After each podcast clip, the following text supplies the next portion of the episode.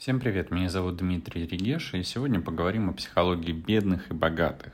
Вообще, существует ли такое понятие, и если да, то какие отличия?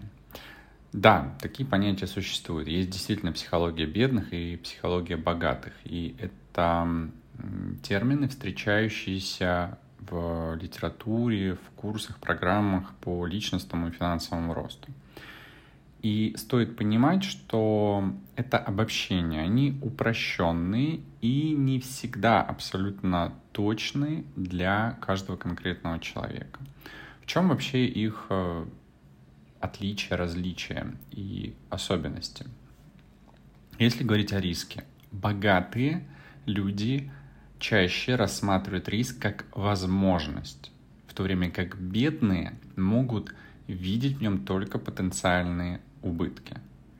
Если говорить об инвестиции, люди с психологией богатых инвестируют в свое образование, развитие и здоровье. Они понимают долгосрочную выгоду от таких инвестиций. А, если говорить о мышлении, у богатых мышление на долгосрочную перспективу в то время как бедные могут фокусироваться только на краткосрочных потребностях. То есть о чем думает бедный человек? О том, как ему выжить, как ему прокормить себя сегодня, завтра. Если спросить бедного человека, о чем ты думаешь, какие у тебя цели через год, да он не скажет, потому что каждый день это в какой-то степени день сурка. Это день, когда нужно выжить. А богатые люди думают уже более перспективно на дальний срок. Также отношение к деньгам у бедных и богатых разные. Для бедных деньги могут быть источником постоянного стресса. И об этом я рассказывал э, в подкасте про денежное мышление, об этом говорится на моем курсе «Код денег» про денежное мышление. Э, богатые же, они рассматривают деньги как инструмент для достижения цели. Если говорить о неудаче, то богатые часто видят неудачу как возможность для обучения и роста, в то время как бедные могут воспринимать ее как подтверждение своей же и неудачи.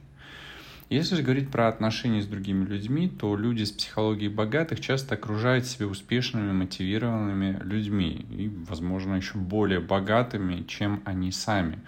Потому что эти люди могут поддерживать их в стремлении развиваться и расти. Бедные же могут находить еще более бедных людей в свое окружение, таким образом э, не мотивируя себя абсолютно развиваться, а на их примере еще, может быть, стремиться скатиться в большую долговую яму, в большие проблемы. И если говорить об источниках дохода, то богатые люди часто ищут множественные источники дохода.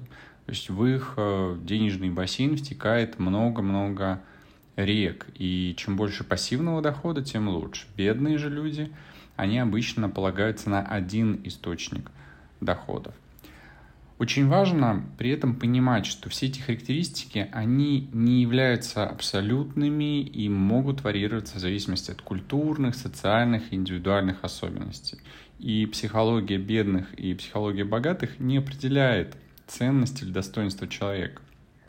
Но что еще важно, человек, имеющий высокий уровень дохода, достаток, может при этом мыслить психологии бедного человека.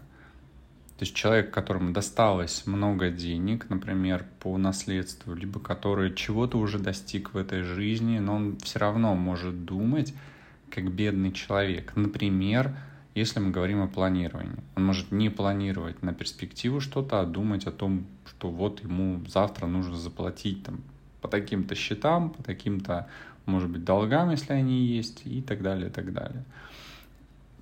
Это я к чему говорю? К тому, что человек, имеющий доход 100, 200, 300 долларов, может не воспринимать свою жизнь как бедность и может думать и мыслить как богатый человек. И это мышление богатых может ему помочь начать развиваться расти и зарабатывать больше. А как у вас? Какая у вас психология? Какое у вас мышление? Вы бедный или богатый человек? И как вы мыслите? когда думаете о риске, об инвестировании в себя, о мышлении долгосрочности? Как вы и что вы думаете о деньгах, о неудачах, о вашем окружении и о ваших источниках дохода? Размышляйте. Может быть, даже выпишите на бумагу ответы на эти вопросы и подумайте, а чего бы вы могли изменить в вашей жизни для того, чтобы ее улучшить и больше наслаждаться вашей жизнью, если есть такая, конечно, потребность. Желаю вам богатства, процветания и до новых встреч!